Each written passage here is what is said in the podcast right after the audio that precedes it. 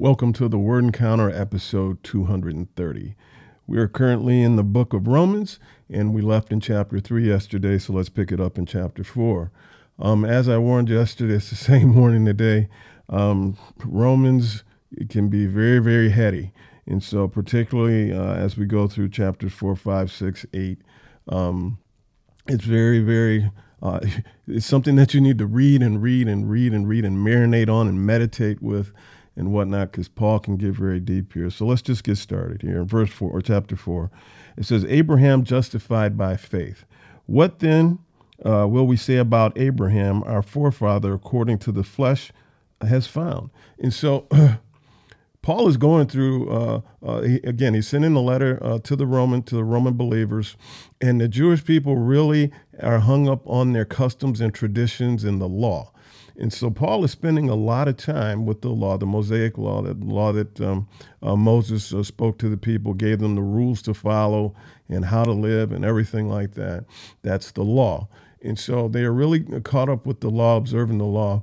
And so they're having a hard time uh, with this concept of faith versus the law. And so Paul is spending a lot of time here to try to clarify everything, every question they may have. Paul is very, very astute and very good at answering questions before they're asked.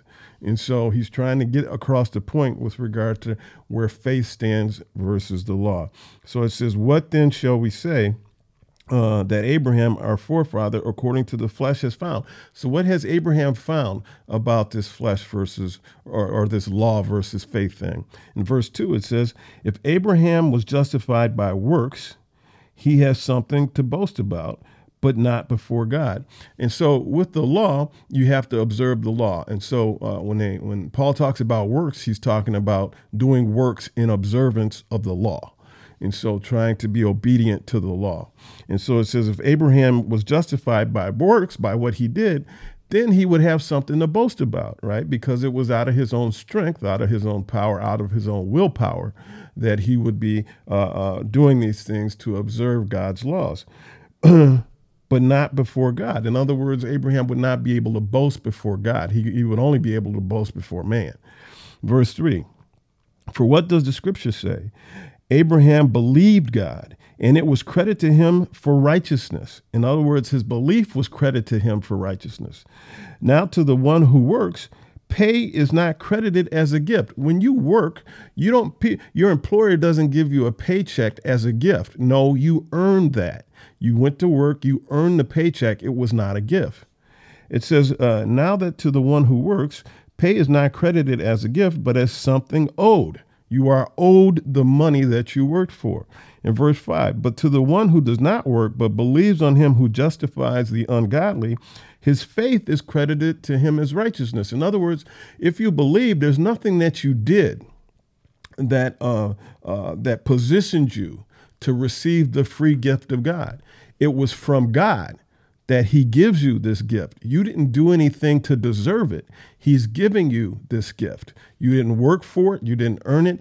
It's from Him, it's all about Him. He's giving it to you. And so it says his faith is credited as righteousness. So when you believe in this gift, then your faith is credited to you as righteousness.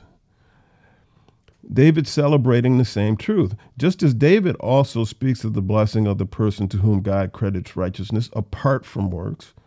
Blessed are those whose lawless acts are forgiven and whose sins are covered.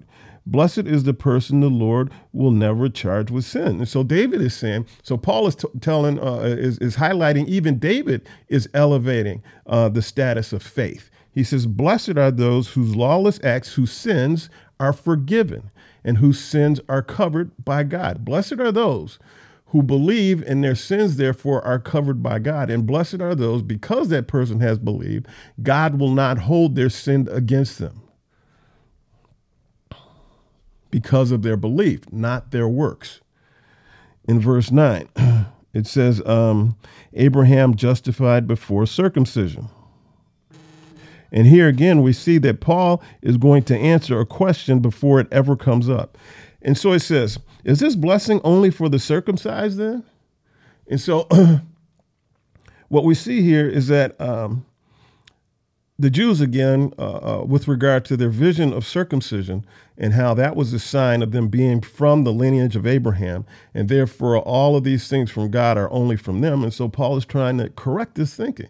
He says, Is this blessing only for the th- circumcised then? Or is it for the uncircumcised as well?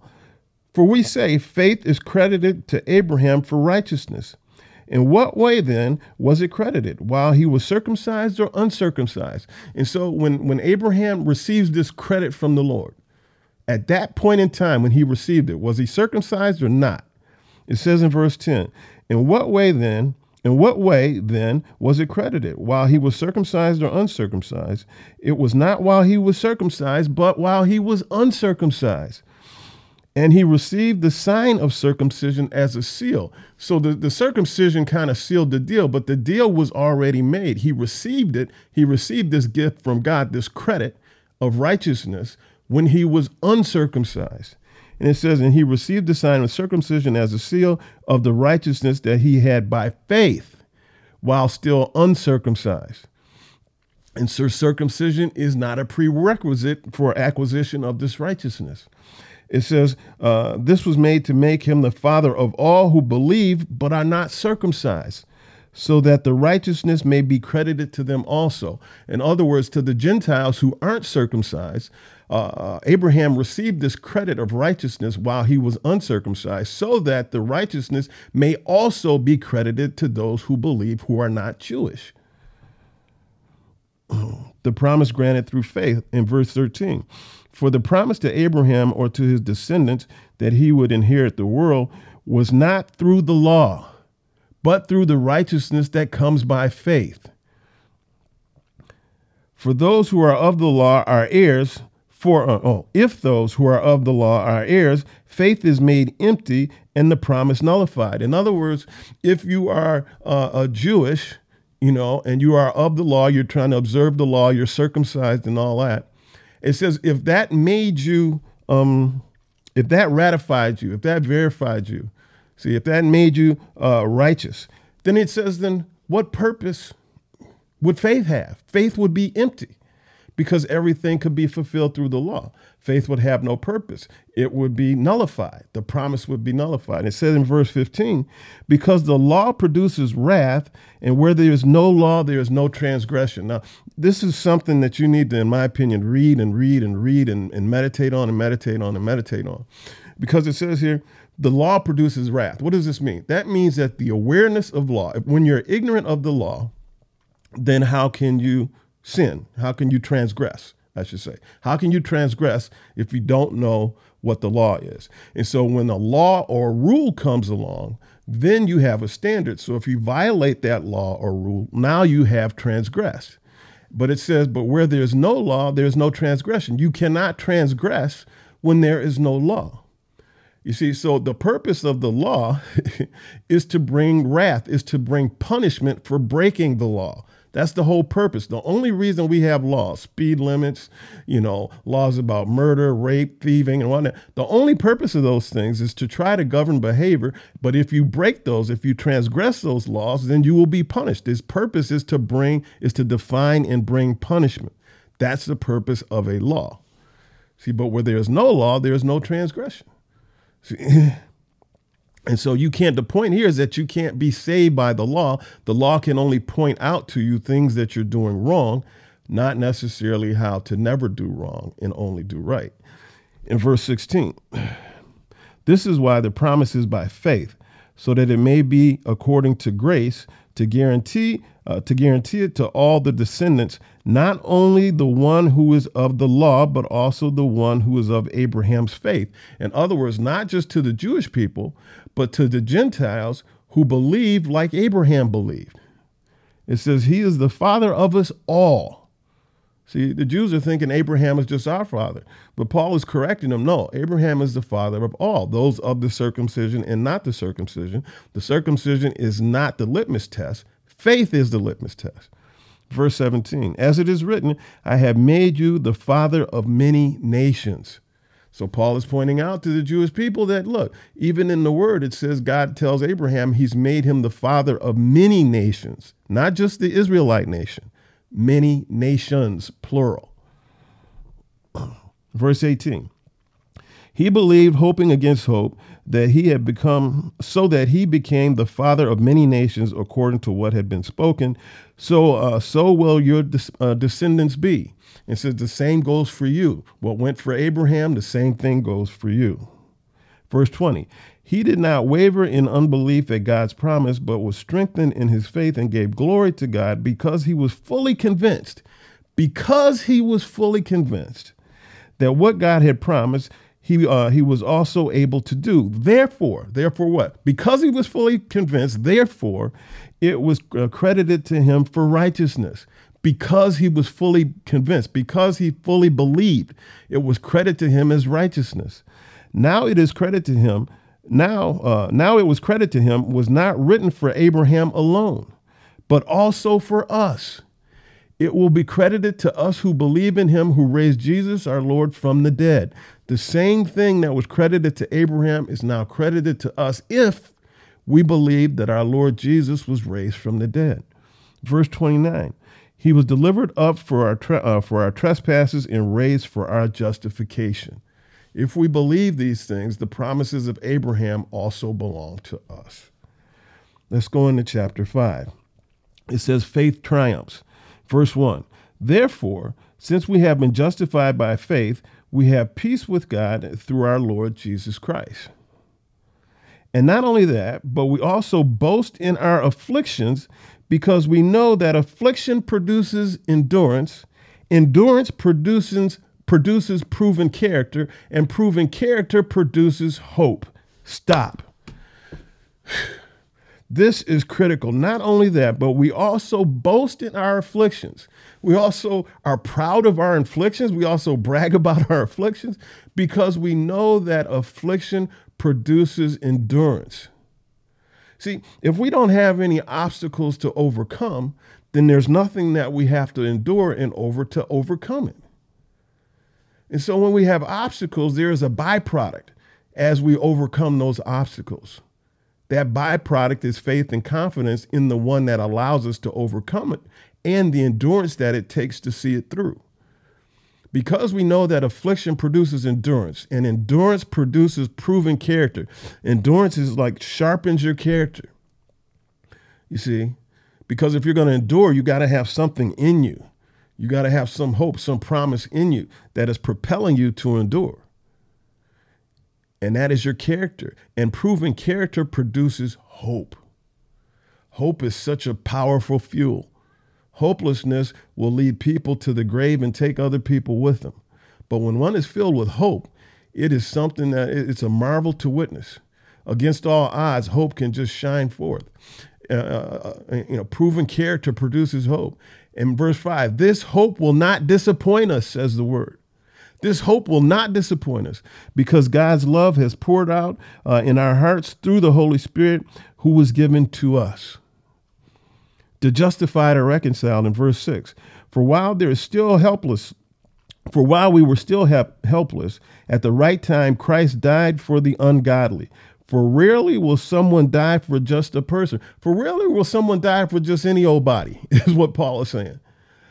For rarely will someone die for just a person. Though for a good person, perhaps someone might even dare to die. Okay, but for a good person, well, maybe somebody might die. Verse 8 But God proves his own love for us in that while we were still sinners, while we were still wretched, Christ died for us. And so some people may die for good people, but the Lord died for all of us in all of our wretchedness.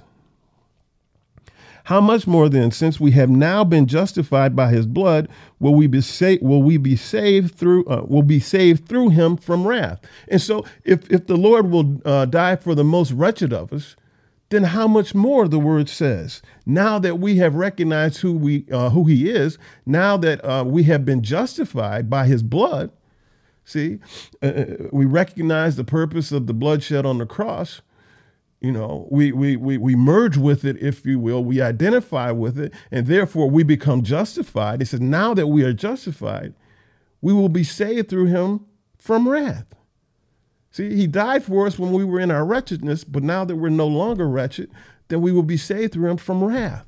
In verse 10, for if while we were enemies, we were reconciled to God through the death of his son, then how much more, having been reconciled, will we be saved by his life? And so,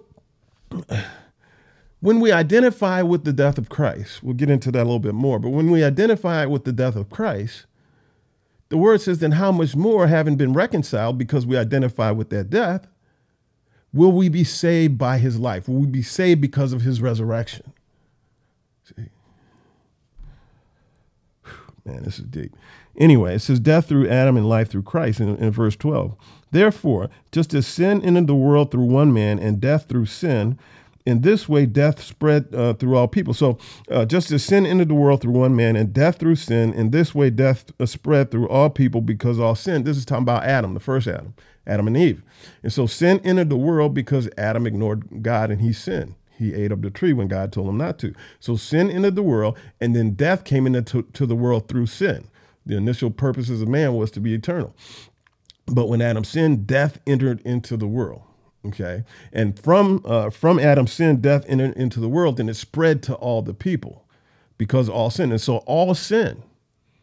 Okay, in verse thirteen, in fact, sin was in the world before the law. So before uh, uh, uh, uh God gave Moses the laws, sin was in the world. Sin came in the world through Adam. This is long, long before Moses. It says, but sin is not charged to a person's account when there is no law. See, so there is no law, so therefore there can be no transgression. And so that transgression does not go on a person's ledger, if you will, or on their account. Nevertheless, death reigned from Adam to Moses, even over those who did not uh, who did not sin in the likeness of Adam's transgression. And so death reigned, even though those people didn't sin like Adam. Those people didn't uh, disobey God directly. You see, God gave Adam a direct command, and he he ignored it. He transgressed, and it says, uh, so sin came into the world. But because these other people weren't Adam, they didn't sin like Adam did. Death still came on them. It says he is the type. Uh, he is the type of the one to come. The one to come that's being referred to here. It says Adam is the type of the one coming. That's where Adam was the first Adam, and then Jesus is the second Adam. See, through through the first Adam, death came. Through the second Adam, life comes. Then it says in verse 15, but the gift is not like the trespass. For if by one man's trespass and many died, how much more how much more have the grace of God and the gift which comes through the grace of the one man Jesus Christ overflowed to many? In other words, if death came in through the first Adam because of his transgression, then it says, How much more will life come into the world? See, uh, and have the grace of God, and the gift which comes through the grace of the one man, Jesus Christ, overflowed to many. And so, if death came into the world and through Adam and hit everybody, how much more will life come into the world through those who acknowledge Jesus? Then it says in verse 16, and the gift is not like the one man's sin, because from um, from one sin came judgment, resulting in condemnation, but from many trespasses came the gift, resulting in justification. Okay, let me read this in another translation because it it uh, I think it bodes well to do that. Let's go to the Passion Translation. In verse 16, it says, "And this free-flowing gift imparts to us much more than what was given to us through the one who sinned." So this free-flowing gift from Jesus imparts uh, to us much more than death that was given to us through Adam. For because of uh, for because of one transgression, we are all facing a death sentence with a verdict of guilty. But this gracious gift leaves us free from many. Uh, uh, let me see. But this gracious gift leaves us free from our many failures and brings us into the perfect righteousness of God, acquitted with the words "not guilty." Let's go back to the Christian standard here. It says, If by one man's trespass uh, death reigned through that one man, if by Adam's trespass, uh, trespass, then death reigned on earth because of Adam, how much more will those who receive the overflow of grace and the gift of righteousness reign in life through the one man, Jesus Christ? Jesus is greater than Adam. If death came into the world through Adam, but life through Jesus, then life should reign and does reign much, much, much more than what Adam brought into the scene. So then, as through the one trespass there is a condemnation for everyone, so also through one righteous act there is justification leading to life for everyone. So just as uh, death came in through Adam, life comes in through Jesus. For just as one man's disobedience, the many were made sinners, so also through one man's obedience, the many will be made righteous. Mm. Verse 20, the law came to uh, the law came along to multiply the trespass, but where sin multiplied, grace multiplied even more. Grace, I keep saying grace. What does this mean? Grace is the free and unmerited favor of God. So let's read that again. The law came uh, along to multiply the trespass, but where sin multiplied, the free and unmerited grace of God multiplied even more. It's free and it's unmerited because we don't deserve it. But where sin multiplied, grace multiplied even more. So that just as sin reigned in death, so also grace, so also the free and unmerited grace of God will reign through righteousness, resulting in eternal life through Jesus Christ our Lord. Let's go on to chapter six. We're going to get really deep here. the new life in Christ. What should we say then?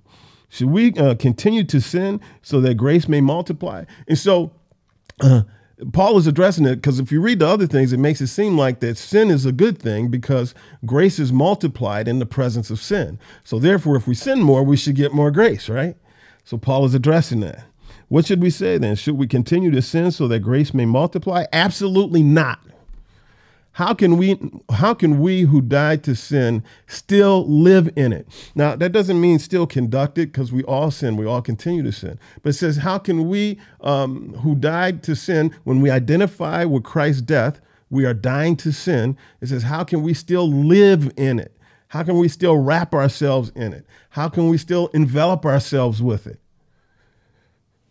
Or are you unaware that all of us who were baptized into Christ Jesus were baptized into his death? Therefore, we are buried with him by baptism into death. In other words, when Christ died, when we identify with his death, we identify with our death. Our death meaning death to the selfish and, and sinful things of this world. Says, in order that just as Christ, who was raised from the dead by the glory of the Father, so we too may walk in newness of life. And so we identify, excuse me, with Christ's death, but also with his resurrection. In other words, we recognize that in Christ we take off all of those sinful clothes, all of that that nastiness and and, and, and, and thinking and whatnot. And when he was arisen, then we rise too with a new nature. For if we have been united with him in the likeness of death, we will certainly also be in the likeness of his resurrection. See? In the likeness of his resurrection. We will be like a new creature in Christ. We will not be like our old self. If we truly identify with Christ's death and his resurrection, then we die. And when we resurrect, when we're resurrected, we're resurrected with a new nature, a new character. For we know that our old self was crucified with him so that the body ruled by sin might be rendered powerless so that we may no longer be enslaved to sin. We may no longer be controlled by sin. We may no longer be guided by sin. We may no longer be led around by the nose by sin. Verse 7 Since a person who has died is freed from sin. When you're dead, you can't sin, right? when you're dead, you can't sin. And so, likewise, when you die in Christ, that sin nature dies with Christ. When you're resurrected, you're resurrected into righteousness. Verse 8 Now, if we uh, died with Christ, we believe that we also live with him. In other words, that we're also resurrected with him. Because we know that Christ, having been raised from the dead, will not die again. Death no longer rules over him. Death no longer has sway with him. Death no longer controls him because he's already died. For the death that he died, he died to sin once and for all time. but the life he lives, he lives to God. When we think about death, we're just thinking about physical death, right?